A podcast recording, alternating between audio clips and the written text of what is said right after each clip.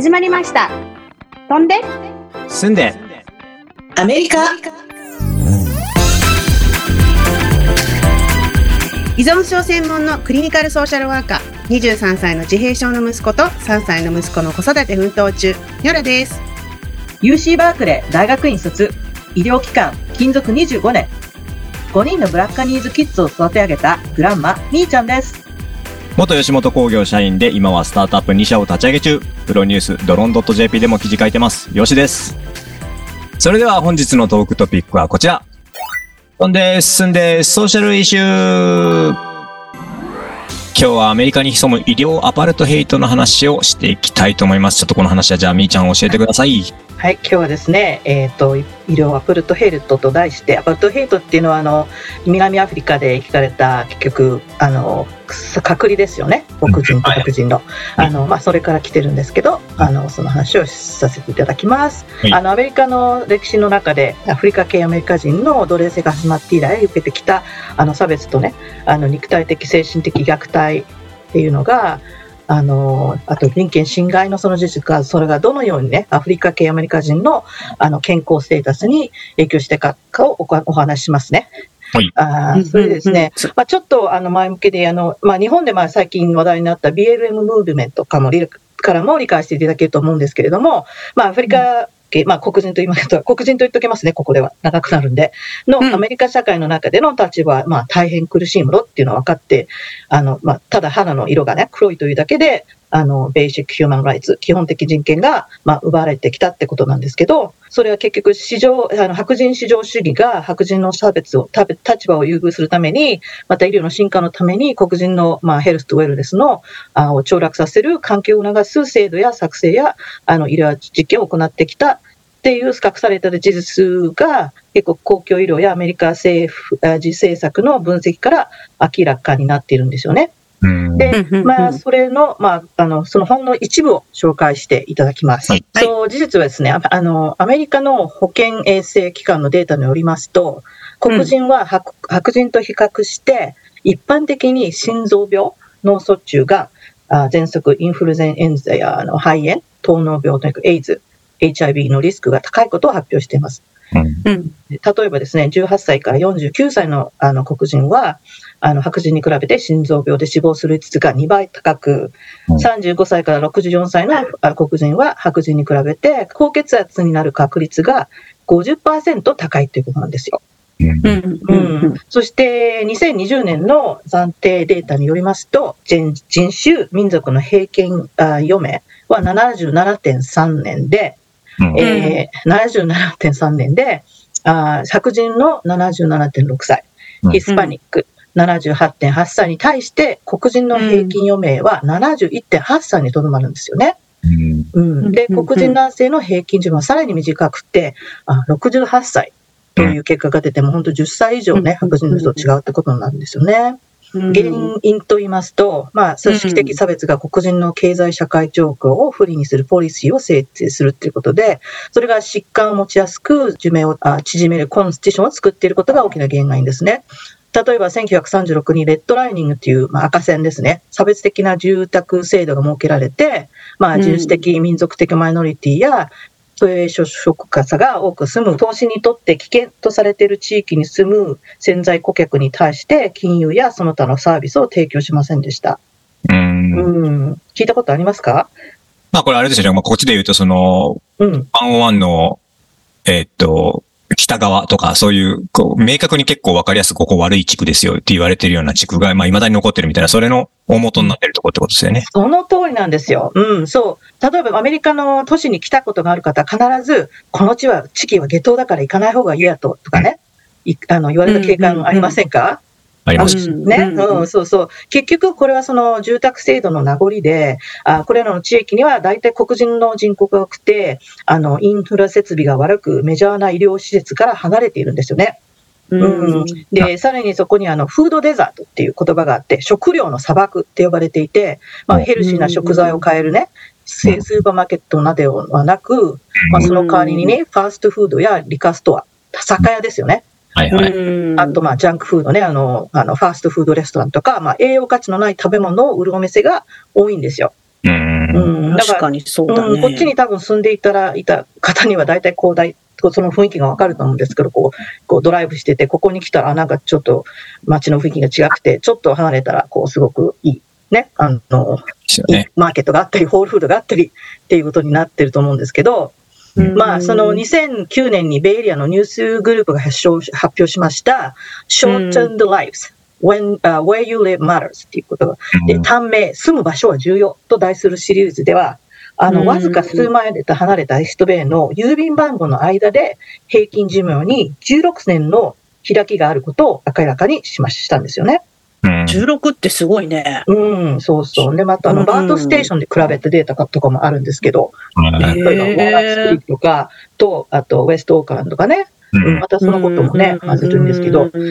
えーっとね、しかしですね、それ以外の原因は、アメリカの医療サイエンスとシステムの発展過程で、黒人の体、身体と命が非人道的に実験台として扱われたという事実が多くのあ黒人のがアメリカの医療組織に深い不信を持って、まあ、それが定期的な健あ健康診断の、ね、回避とか、あの、うん。あの、あの救命手術、また、あの、すごく命を救うような手術、あとワクチン接接種の拒否の結核、招くことになって、それが検査、血行スターテスに、あの、悪影響を及ぼしてるっていうこともあるんですよね。すごくそれが多いんですよ。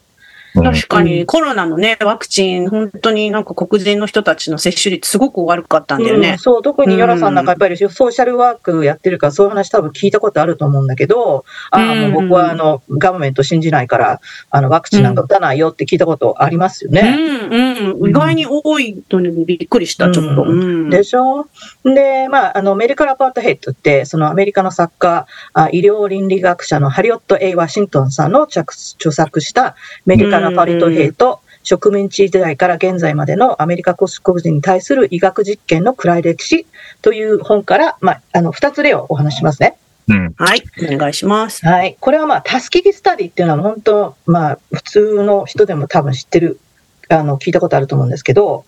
うんうんいきますよね。もう、そう、それはね、あの、タスキギ梅毒実験っていうのがあって、ハスキギの、あの、黒人のアラバマ州のね、人口が、まあ、あの黒人の人口比較が現在も圧倒的に多数を占めるところで行われたんですけど、それはアメリカの公衆衛生局が主導したんですよね。それがもううん1932年から1972年までに実施された梅毒のあ臨床実研究なんですよ。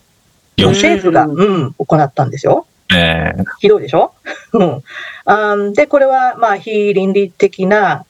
人体実験の一つされて、この事実は、あ事実はアメリカの黒人以外の一般人にもとても知られていて、でうん特に黒人のコミュニティで医療は信頼、信頼できないっていう理由を話すときに、この話が必ず出てくるって言ってるほど有名な話なんですよ。うん確かに、学校で習って、なんかびっくりした覚えがある。ね。えマジかっていう。そうそう、大学とかまで行かないとね、話さってしあの、うん。ならない話ですよね。そうそう。ん。で、まあ、この研究調査の目的は、梅毒を治療しなかった場合の症状の進行を長期にわたり観察することで、あー被験者として登録された貧しい国人、あー小作能たち600人で、あー彼らのうち399人は実験開始前から梅毒に感染してしていて、201人はこの病気にかかったことがななかったんですよね。うんうんうんで、この実験に参加した者には、その見返りとして医療だけなくて、まあ、あの、食事やね、将棋費用が文章で提供されたっていうことなんですよ。うんうん。そう。だから6ヶ月だけと説明しされていた実験は実際にはその後、まあ40年間にわたって継続されてしたんですよね。で、あまあれだよね、これ、うんあの、なんだっけ、治療をしなかったんだよね、その人。で、どういうふうになんか、なるかっていうのをし調べたんだよね、確かね、そうだったっけ？本当にもう、その本人たちも全然知らなく、まあ、医療もね、あの、うん、ただでや、ね、もらえるご主人もね、もう本当貧乏な人たちでしょ？いい話ですよね。ううん、そうそう。で、その結果、バーデカその合併症で128人が死亡して、40人の、あ、の、妻のね、奥さんたちが感染して、19人が、あ先天性、あの、梅毒で、あの赤ちゃんが生まれたんですよね。うん、うん。怖い怖い。で、次の話はですね、結構医学ソサイティでは結構知られていることなんですけど、うん。ジェームス・マリオン・シムズってこのか、このドクターほど称賛され、そして嫌われた医学者はいないと言われているんですよ。うんん。で、また彼はね、現代婦人科学の父とも言われているんですよね。近代婦人科学の父。そうそう。ええそうそう。婦人科学。だからガイネコロジーですよね。重要なあの医学者として知られているんですけれども、まあ、女性の生殖に関する先駆的な器具、うんあの、手術技術を開発しました。まあ、うん女性なら必ず知ってる、あの、バジナルスペキュラムですね。あの、こう、普通の、けあの、検診、あの、検診、ガイネコロジーの、あの、婦人科の検診するときに必ず使える鉄の器具があるんですけど、うんガチャンって開けるやつそうそうそうね。その口でこう、それは彼が、うん。開発したんですよあーそうなんだ。へえ。聞いたことなかったけどそうね。で、彼はその18 1876年にアメリカ医師会の会長に就任し、1880年には自自らが設立に関わったアメリカ婦人科学会の会長に就任して、まあ、医療の英雄と呼ばれてきたんですよね。うん。うん、はい。しかしですね、うんなんかありそうと思った。そうです怪しいと思って。そうです。もうすごいすごい。それで彼は、実はその研究は黒人奴隷の女性を麻酔なしで医学的実験難として使ったんですよ。ひょえー。本当。で、まあ、シムズ氏は治療よりも実験を重視して、こでままたもうひどいことに、黒人は痛みを感じないというのを人種差別的差別的な考えのもと、もう計り知ない、知れない苦痛を与えたと、まあ、医療倫理学者のや歴史学家からもうひどい批判を受けているんですよね。例えばその黒人は痛みを感じないというそのバイアスっていうのは今でも医学社会のあのソサイティにはその生き続けてて、それがやっぱりその一つ、その診断するときに悪影響、あのミス、あのメスダイアノックスしたり、あの誤診したりするっていうことの原因になってるっていうことで、今でもで今でもそうです。なかなかそこはね、考えずにくいですけどね、僕ら普通に日本にいいたら。うん、そうなんですね。だからここら辺は本当に日本では知らされてない、ね、あの、黒人の、ね、本当に命が本当に実験台として、あの、使われたっていう歴史の一部を話してます。まあ、つ次回はね、うん。その話す機会がありましたら、まあ、あの、リュージェネクって言ってね、優生学という人種改良というコンセプトに基づいて、あの、行われた強制的不妊手術、あうん。で、特にそれは、あの、まあ、有色人種ね、黒人だけじゃなくて、まあ、例えばヒスパニックとかです、あの、人にも行われたんですけど、あの、これはなんかの手術だよって言って、実は、避妊の、あの、妊娠できないようにしちゃったっていうのは、結局、その人種、他の、なんていうかな、白人の人種を増やしていって、他の人種を減らしていこうっていう、そういうこととか、あと黒人女性のヘンリエッタ・ラックさんの子宮がん細胞が、あの、その増、増殖する珍しい、あの、細胞で、それが結局、インフォームコンセント、あの、同意、あの、承諾なす、まあ、なく、無断に採取されて、あの、ラックスさんの脂肪もそのか、あの、細胞株を生き続け、あ成長、あ成長し続けて、あの、ヒーラー細胞って多分聞いたこともあると思うんですけど、それが、あの、うん。世界中の医学研究にね、使われたことなどを、まあ、将来お話できたらいいなと思います。わあ、なんか、重いうん。現実だよね。ね、うん重い現実で、これが事実で、まあ、それで私たちの健康、まあ、医学社会が黒人の人の命の、の、あの、サクリファイスでね、あの、成り立っているってことを知っていただきないなと思ってお話ししました。とんでですね、なんでね、ニュース。今日お伝えするのはコンピュータービジョンの技術が刷新されるかもしれないということで、えー元の題はですね、Everything you know about computer vision may soon be wrong っていうことで、これもテッククランチからの記事なんですけども、MIT、えーのメディアラボから生まれた指セプトっていう、まあ、コンセプトというか、まあ、技術が CS でも発表されたんですけど、要はですね、せあの、カメラの動画って基本的にはこう、静止画が何枚も1秒間にこう、ババッと、まあ、テレビで言うと30フレームとか、うん。あとは60フレームとかっていう連続して、えー流れることによって動画っていう形で見えてるんですけど、うん。で、これ今その画像認識とかで、例えば顔とかを認識したりとかあるじゃないですか、こう。であれを実際は、そのどうやってるかっていうと、そのフレームフレームごとを解析して解析してるんですよね。まあだから結構、実はすごいコンピューターパート時間がかかって解析してるんですけど、うんで、この、今日、あの、紹介する指セプトっていうのは、このカメラからのデータストリーム、要は、えっと、カメラってし、まあセンサーがあるんですけどね、光を感じる。そのセンサーに当たったものをそのまま、そのフレームごとに切るんじゃなくて、直接解析すると、コンピュータービジョンはもっともっと早く、しかももっともっと正確にこういろいろ解析できるようになるんじゃないかっていうものなんですね。どんどん早くなってるね。わ でまあこれ、えっと、例えばテスラとかも今カメラでビジョンの認識なんですけど、例えばカメラ、あの、テスラってこう、うん真ん中にこう、モニターみたいなのがあって、そこに走ってると、こう、前に人がいると人の形状が出てきたり、車が見たりみたいなので、物体認識してるんですけど、これが、まあさっき言ったみたいに1秒間に例えば30フレームとかって静止画をこう切り出していって、で、それを、うん。えーそこの切り出した静止画のうちに何が映っているか。で、これが連続して映ってるんだ。あこれは車だろう。みたいな感じで推測するエンジンをうんで、まあそれで、まあ、舞台の日時間かかってるんだ。そう、してうる。ん。で、まあ、結局、画面が大きいとそんだけ全部、その、スキャンしなきゃいけなかったりとか、結構、まあ、大変は大変な技術なんですけど、うんで、このユビテプトっていうこの技術が何がすごいかっていうと、その画像センサー、要はその静止画に切り出す前のい、その人間でいう網膜みたいな光を感じるところ、要は、うん。うん。うん。難しい話ですけど、まあセンサーがあって、そこにこう光、画像って基本的に光なんですね。画像というか物が見えてるっていう、このうん、色がそうだよね。色っていうか。うんうんうんでね。ピクセで、ルこれを、そのう、ん一個一個画面上、画面上というか、例えば四角だったら四角のうちにどこにこう、どんな光が当たってっていうのをはめ出して、で、静止画の一枚っていうのが作り出されてるんですけど、仕組み的に言うと。で、それを、そういうことする前に、その、センサーに光が当たったその光を直接解析して認識しようっていうことで、その、途中にその静止画を作り出すのをすっ飛ばしちゃおうと。うんうんうんことができるんですね。なんとなくわかるような。そう。まあちょっとぼやっとわかしてる。らないまあとにかくそうすると何がすごいかっていうと、それ一枚一枚に書き出してるような時間的なものも少なくなるのと、あと光を直接読んでるので、すごく正確にものが見えるように。で、正確に早くですよね。はいそうなんですよ。うんだから今後その、まあ、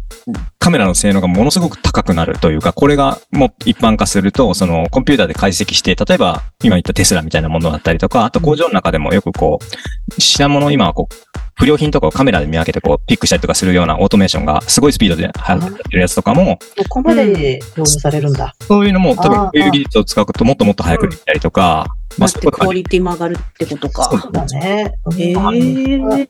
まあなので、役に立つと。そう。だからどんどんどんどん進化するなと。で、まあただ、あの、問題もあって、その光を全部読み込むので、めちゃくちゃ膨大なんですって、データ量が。うんで人間の目も実は同じで、じまあ網膜に、もう実は全て映ってるじゃないですか。こう、うん周り人間の体って我々っていうのは、こ、ここを見たいって意識するから、そこだけを実は見てるんですけど、うんコンピューターはまだ、こそれができないんですよ、今。いこの、こので、それを、まあ将来的にどういうふうに、その人間っぽくしていくかっていうのが、なんかまあ、課題。なっちゃうんだ。うん。ー面白い。でう、んこの開発してる MIT のメディアラボの人は、まあ5年から10年後にはこの技術が多分スマホにも搭載されていくだろうといや。、それが次のクエスチョンでした。いやーなやっぱそこまでかかるのか。まあ製品になるっていう部分ですね。だから、うんプロトタイプ的にはもっと早くなると思うんですけど、普通、の、うん、普通の人にもアベラブルになるってことですね。5年か10年までね。はいわ多分そんな形になってくると思いますね。なので、この技術はまあ、ちょっと今日取り上げたのは、まあ、今後こんなのも来るかもよということで、はお。い。はい。うん。いつもワクワクする情報をありがとうございます。うん。うん。はい。